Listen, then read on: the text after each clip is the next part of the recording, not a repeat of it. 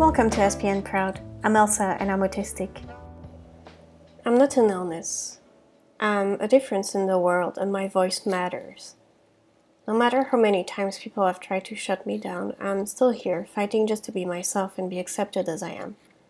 I'm not a simple list of characteristics. I'm a human being with emotions and feelings. They just express themselves differently. I don't need to be cured. I don't need to recover from anything. I'm just as good as anyone else with my different brain and ideas. I'm not a puzzle piece that doesn't fit. I'm a special cloud in the face of indifference. I'm a heart that beats that won't be tamed. Somehow the haters always find me. My sister told me about it, about the world not being exactly welcoming.